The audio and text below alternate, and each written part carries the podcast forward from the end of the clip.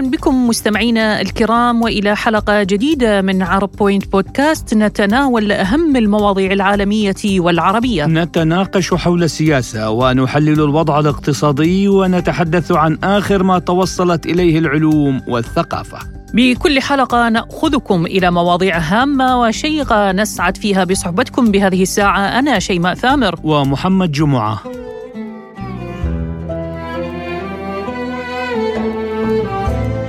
هي آفة ليست بالجديدة أسبابها كثيرة ونتائجها أكثر. تضرب المجتمع فتعيث به فسادا. عطال بطال هكذا كان يصفها الناس سابقا ليصبح اسمها اليوم البطالة.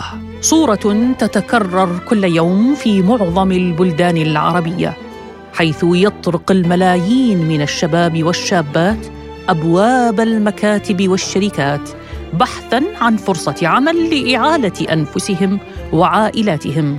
لكن ما يعد أحد أهم حلم لدى الإنسان يبدو بعيد المنال بالنسبة للكثيرين.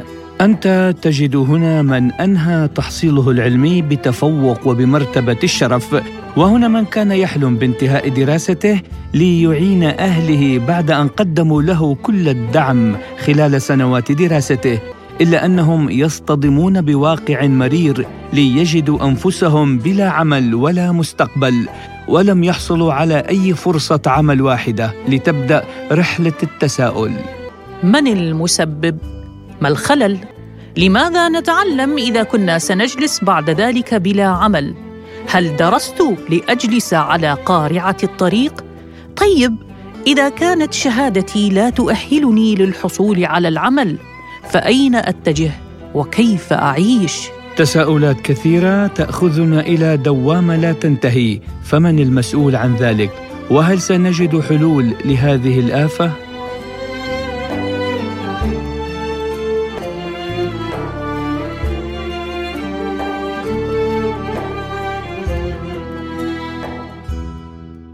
متخرج من 2012 كده تمام من كلية حقوق.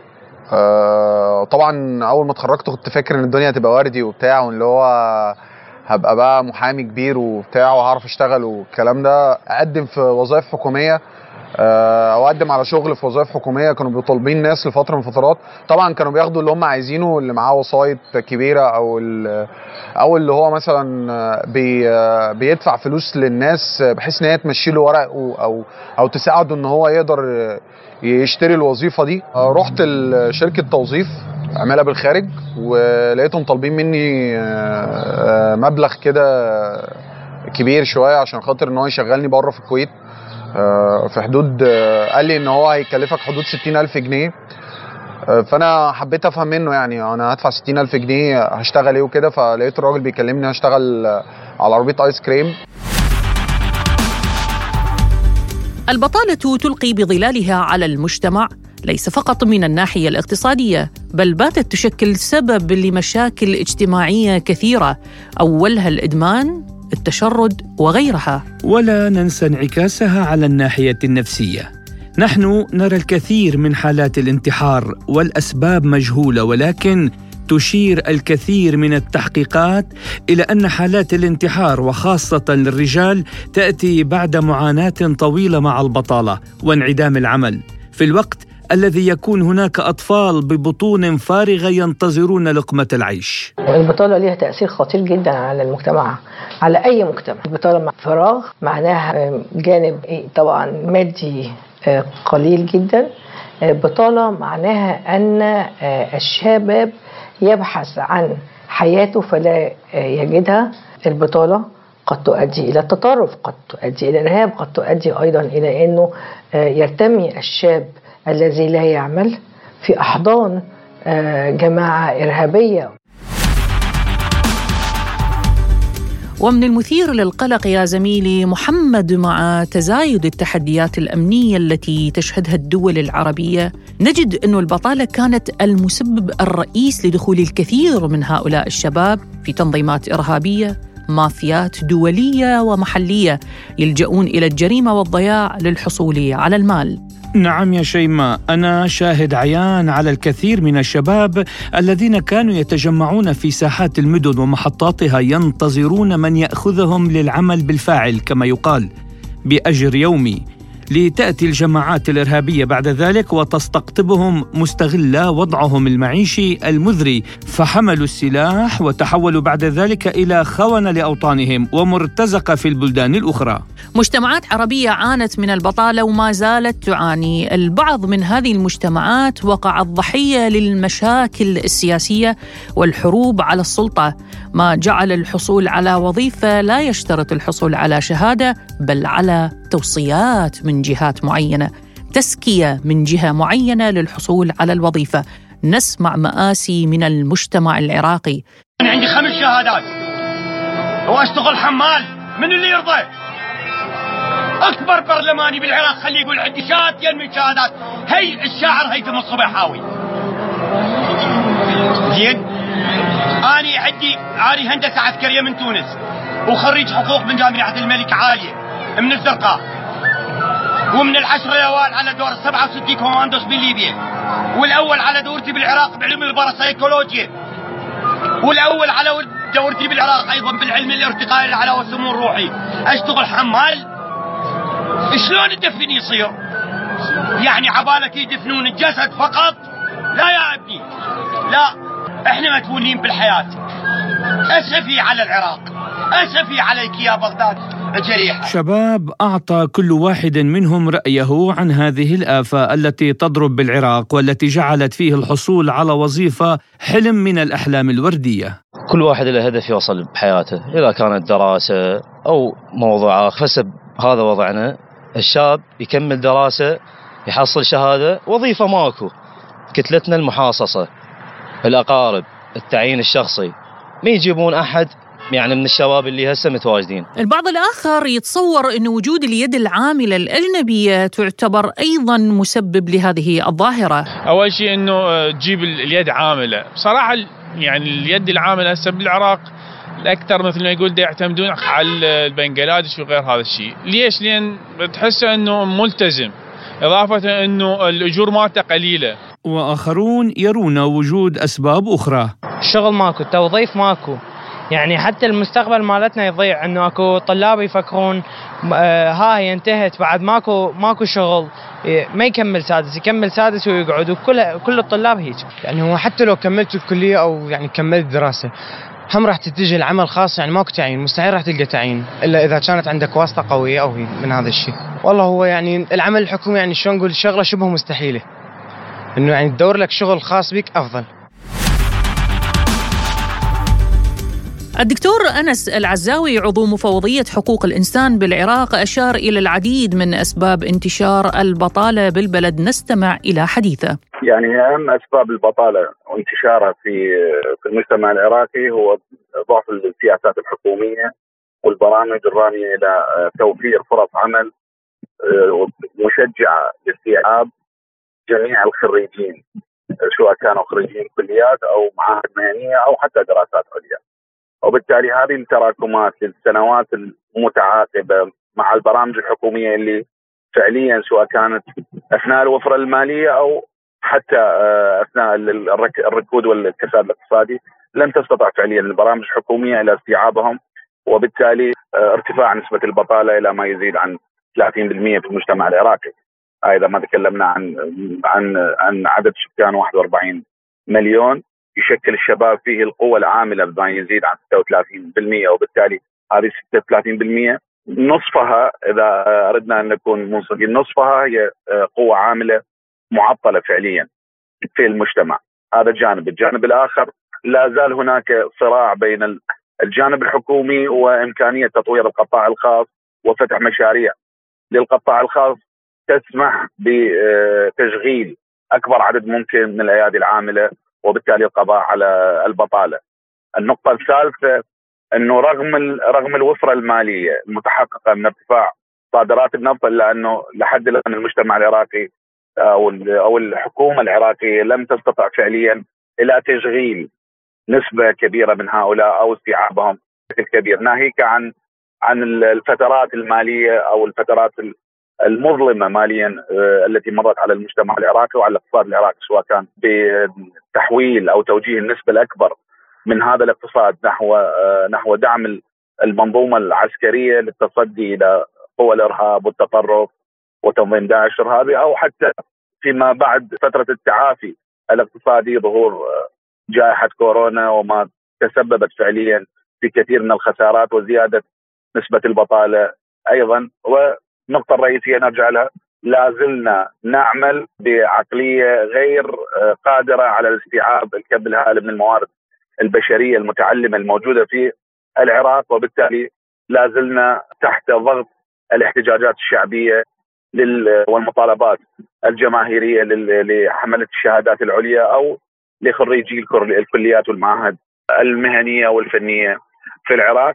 كل المعالجات الحكومية هي عادة ما تكون ردات فعل أو معالجات آنية وآخرها قانون الأمن الغذائي وما أضيف له من آه، آه، أعداد أو مبالغ مالية رصدت لغرض تشغيل العاطلين عن العمل أو المحاضرين أو استيعاب خريجي الكليات لكن كل هذه الإجراءات وكل هذه السياسات هي لا تعالج ظاهرة البطالة من الأساس وبالتالي نحتاج فعليا في العراق إلى برنامج حكومي واضح المعالم وسياسات وبرامج قادرة على استيعاب الكم الهائل من خريجي الكليات والمعاهد الفنية وبالتالي القضاء على آه، نسبة البطالة المتراكمة والتي تتضاعف سنويا بازدياد عدد الخريجين. بالتأكيد لكل فعل رد فعل وللبطالة نتائج وانعكاسات على المجتمع العراقي كما وصفها الدكتور أنس العزاوي قائلا. أكيد العوز الاقتصادي وضعف السياسات لمعالجه هذه الظاهرة تدفع الكثير من الشباب العراقي لأن يكونوا ضحايا لعصابات الاتجار بالبشر، لعصابات الجريمة المنظمة، لعصابات المخدرات، آه، لعصابات التسول، لعصابات الإرهاب فعليا. وبالتالي نعم من يصل إلى مرحلة اليأس في توفير أدنى مستويات المعيشة أكيد يذهب باتجاه الانتحار وهذا السبب من الأسباب الرئيسية في ازدياد هذه الظاهرة، هذا جانب، الجانب الآخر ازدياد نسبة المتعاطين والتجار والمتداولين فيما يتعلق بالمخدرات وبالتالي أصبحت الساحة العراقية السوق نشطه لهكذا تجارة ناهيك عن آه، ظهور آه، يعني بروز ظواهر آه، اجتماعية جديدة. أيضا سواء كان فيما يتعلق ب بالإناث والذكور موضوعات الابتزاز الجنسي موضوعات التحرش الجنسي موضوعات الاستغلال الجنسي والرقيق الأبيض كل هذه من النتائج السلبية اللي اللي فعليا بدأت تنخرب بجسد المجتمع. العراقي مقابل اجراءات أو معالجات لا ترتقي لحد الآن إلى مستوى المعالجات التي تقي المجتمع فعليا من ضرر هذه الظواهر.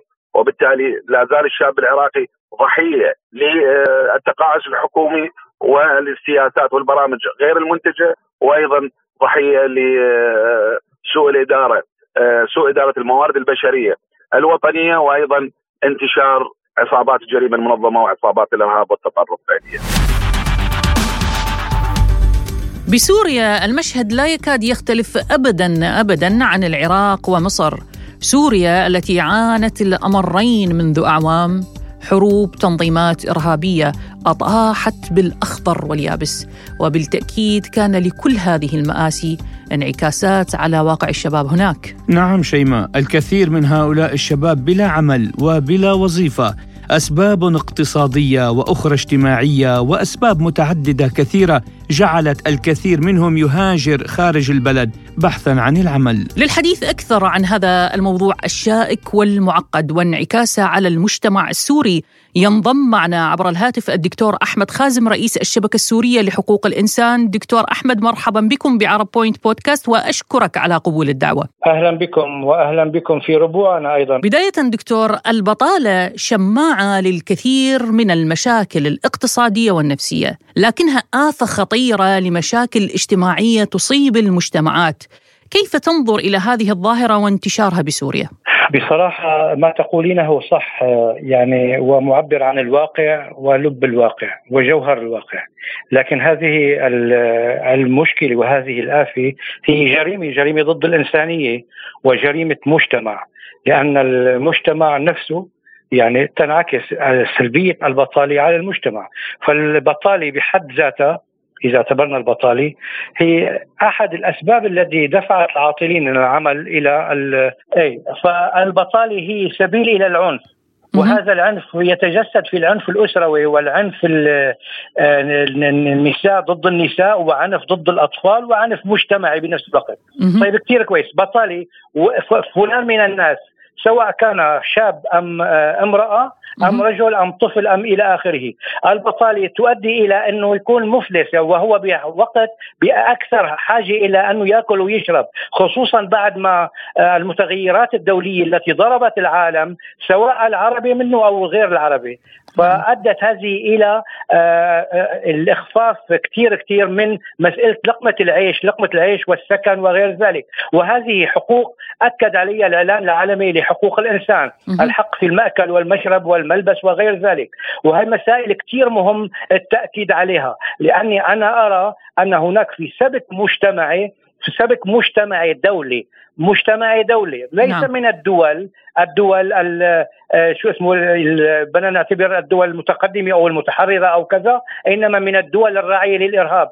والمهيمنه على الأمم المتحدة وعلى مجلس الأمن وعذرا لهذا الكلام لكنها حقائق ووقائع. أدت إلى حصار اقتصادي، حصار اقتصادي وعقوبات اقتصادية، أدت إلى ماذا؟ إلى الإقلال من السلع الإنتاجية إلى الإقلال من المأكل والمشرب. انعكست مباشرة على المواطن اصابته في صميم حياته في العيش في السكن في الدواء في التعليم في كل هذه المسائل.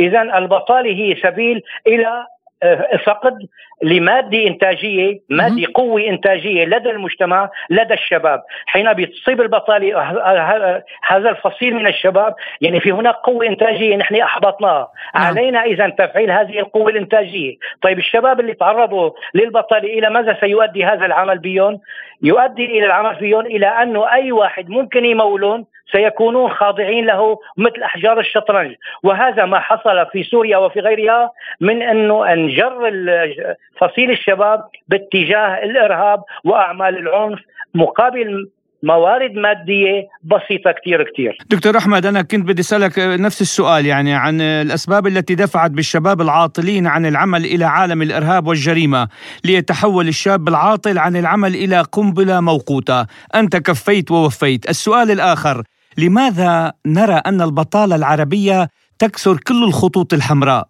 البطالة عند العرب تختلف عن البطالة عند غيرهم. يعني لا نرى أي نوع من الضمانات الإنسانية ولا توفير أي فرص ولا تعويض ولا أي نوع من أنواع المساعدات. آه، البطالة يعني هي أنا برأيي عكس العمالة العمالة رابطة ما بين المواطن والمجتمع وما بين المواطن والدولة فحين بتتخلى الدولة عن دعم أو مشاريع العمل وإلى ما هنالك فتؤدي هذه إلى البطالة. إذا فقد للعلاقة ما بين الدولة وما بين جيل الشباب والمواطنين. هلا بنشوف نحن مسابقة خلينا نكون طبيعيين وموضوعيين. مسابقة يتقدم عليها عشرات الآلاف إلى مسابقة. قد تحتاج هذه المسابقة إلى اثنين أو ثلاثة أو خمسة ربما بأقصى الحالات عشر أشخاص. بيتقدم عليها الآلاف. لماذا اذا هذه المسابقة أمام هذا هذا الرعيل كله؟ وبنفس الوقت الأسماء يقال أن موضوعها مسبقا بشكل مسبق. أسماء البدين يكونوا ناجحين.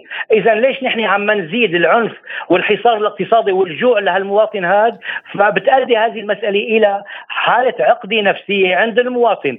بنفس الوقت البطالة بحد ذاتها قلنا نحن هي فقد لقوة إنتاجية معينة. هذه القوة الإنتاجية إلى مردود اقتصادي. هذا المردود الاقتصادي إذا فقد سواء عندي أم عندك أم عند أي إنسان ستنعكس سلبا على وضعه النفسي والسيكولوجي. وعلى علاقاته وتوتر بكل شيء. مما يؤدي إلى انجراره باتجاه سلوك خاطئ. انحرافه في هذا السلوك يؤدي إلى دخوله في سلوك الجريمي وعالم الجريمي. فهون تؤدي هذه المسألة إلى ظهور مجموعات إرهابية مسلحة. من يقود هذه المجموعات الإرهابية المسلحة؟ العالم أو الناس الأكثر جهلا. الأكثر آه، آه، يعني بدي أسميها ظلما للناس. الأكثر يعني أبعاد عن الإنسانية والأخلاق. هذول اللي بيقودوا هالمجموعات. طيب واحد ما يقودوا واحد بجوز ما معه شهادة ابتدائية. واحد عم بيقوده ما معه غير إنه يعرف يحكي كلمتين ثلاثة. عم بيقود مين؟ ناس معهم شهادات جامعية وإلى آخره. إلى ماذا سيقود هذا؟ سيقود إلى إرهاب إلى عنف إلى بطالة إلى كل شيء. البطالة فقد لقوة عطاء ذاتية لدى الفرد والمجتمع. تؤدي إلى عوده نحو الوراء إلى انهيار المجتمع على جميع المستويات الأخلاقية والاجتماعية ما يؤدي إلى تهيؤ الفرد للانحراف في سلوكه عن الطريق الصحيح والقويم. طيب دكتور لو اليوم ننصح بإيجاد مخرج لهذه الآفة ولهذا المرض كيف يمكن تخطي هذه الظاهرة؟ وأنا متأكدة يعني ليس معنا عصا سحرية ولكن نحن نرى اليوم الكثير من الشباب السوري مثل ما ذكر زميلي محمد عاطل عن العمل ومنهم من هاجر إلى بلدان أخرى. لو نريد هكذا أن نضع خارطة سليمة لحل هذه الأزمة. كيف سيكون شكل هذه الخارطة لإنقاذ هؤلاء الشباب؟ هلا المسألة لا يعني بصراحة دقائق صغيرة لا تكفي لإعطاء آليات العمل بالتأكيد. آليات العمل آه يعني منا محاربة البطالة هي بحد ذاتها دعم لصيانة السلم الأهلي من جهة وصيانة السلم والأمن الدولي ليش؟ لأنه قلنا أبعدنا هدول عن الإرهاب هذا واحد اثنين نعم. يجب فتح مشاريع اقتصادية هذه المشاريع الاقتصادية يجب دعمها بشكل كثير قوي. يعني الدولة يجب أن تخصص جزء من الموازنات إلى المشاريع التي تتعلق بحاجة المجتمع أكثر وبحاجة المواطن ومنها قطاع الزراعة قطاع الصناعة قطاع الأعمال الحرفية واليدوية من بناء والنجارة وغير ذلك. وحين بيكون في عندي أنا مخصصات بهذا المجال بده يكون في إنتاج إجباري. أما ما عندي مخصصات معناتها مشكلة كبيرة. بيعانيها الفلاح بيعانيها الصانع بيعانيها الخياط بيعانيها الدهان البناء كل هذه المسائل. أحيانا بدنا نقوم ببناء بناء معين. بجوز ما تشوفي ما تشوفي إسمنت أو حديد أو إلى آخره. طبعا المجتمع الدولي مسؤول عن هذا عن هذا المكون كله عن هذه البطالة. وفي و و ويطول الحديث بنا حول هذه المسائل. اذا يجب إن هنا هون شو تخفيف الإجراءات القانونية. على سبيل المثال مكتب للوساطه العقارية. مكتب الوساطة العقاري يدفع كل سنة 500 ألف وساطة عقارية. يعني هذا السؤال بيطرح نفسه. بيدفع أيضا للكهرباء والمي. يدفع رسوم للبلديات يدفع رسوم إلى كل شيء. فصاحب المكتب العقاري يا دوب يدخل بجوز إذا عمل له بيعة بيع بجوز كل شيء نص شهر 10 أيام إلى ما هنالك بجوز يبيع بيع مربح حيكون بحدود المليون، المليون موزع على أعضاء المكتب يلي هن بجوز خمس ست أشخاص، شو نعم. بدهم يعملوا هدول؟ إذا ما بيعملوا شيء، فعمليا اذا يجب إيجاد مشاريع اقتصادية صحيحة، أه تخصيص موازنة من الدولة إلى أصحاب المشاريع الصغيرة، أه يجب الإقلال من الإجراءات القانونية والمعوقات والتحديات. أمام واحد بده يقوم بهذا العمل من كون التحصيل النهائي للمشاريع الاقتصادية تعود إلى العمل. فالمسألة تتعلق اذا بالناتج. الناتج القومي الاقتصادي يعني بده يكون الناتج القومي الاقتصادي الناتج الاقتصادي الحر القومي الصافي هو مجموع ما ينتجه العاملين داخل البلد مضافا إليه مجموع ما ينتجه العاملين خارج البلد مطروح منه مجموع ما ينتجه العاملين الأجانب داخل البلد، اذا أنا ساعات بينتج عندي أي إنسان سواء كان ببيته أم بمعمله أم بمشروعه إنتاج معين هذا سينعكس. ومن المصادر هون أيضا اللي بينحسب هون الفلاح العامل ربة شو اسمه الخدم بالمنزل الشغيلي كلياتهم هدول بينضافوا إلى العامل القومي آه، الصافي أو المدخول الدخل القومي الصافي. الدكتور أحمد خازم رئيس الشبكة السورية لحقوق الإنسان كنت معنا ضيفا كريما بعرب بودكاست. شكرا لكم وحياكم الله. بارك الله بكم أهلا وسهلا. هلا بكم. نعم محمد الحديث يطول ويطول عن هذه الظاهرة. دعني أستوقف عند بعض ما قال المشاهير عن هذا المرض. البطالة هي أشد فتكا من الصدأ. هذا ما قاله بنيامين فرانكلين. لو كان الاستبداد رجلا وأراد أن ينتسب لقال أنا الشر وأبي الظلم وأمي الإساءة وأخي الغدر وأختي المسكنة وعمي الضر وخالي الذل وابني الفقر وابنتي البطالة ووطني الخراب وعشيرتي الجهالة. قال ذلك الكاتب والمفكر السوري عبد الرحمن الكواكبي. كذلك استوقفتني مقولة لرئيس البرازيل السابق لويس إيناسيو لولا سيلفيا الذي يقول عن البطالة أعرف جيدا ما تعنيه مأساة البطالة لأي شخص لأنني كنت عاطلا عن العمل لمدة عام ونصف. أعرف الدراما التي يواجهها العامل والعاطل عن العمل كما أعرف عالم نقابة العمال أكثر مما يعتقد.